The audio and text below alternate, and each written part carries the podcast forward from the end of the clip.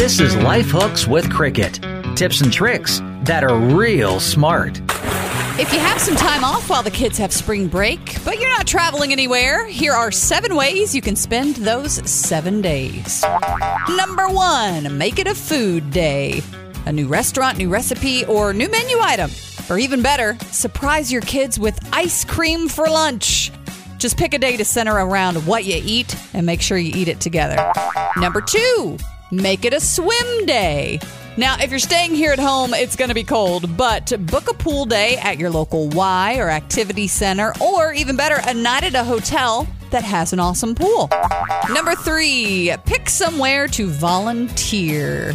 Donate your time at an animal shelter or a local food pantry.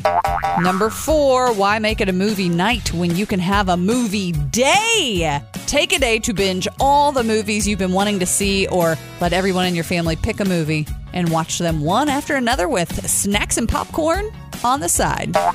Number five, plan an adventure day. You can book a trail ride at your local horse park or visit a state or local park for a hike. Number six, after that hike, everyone's going to need a self care day, whether that be at a spa or a mani pedi, going to the gym to work out the kinks, or just a walk in the woods.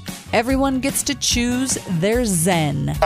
And finally, number seven, you gotta have a camp out, or at least a bonfire with s'mores to wrap up your spring break.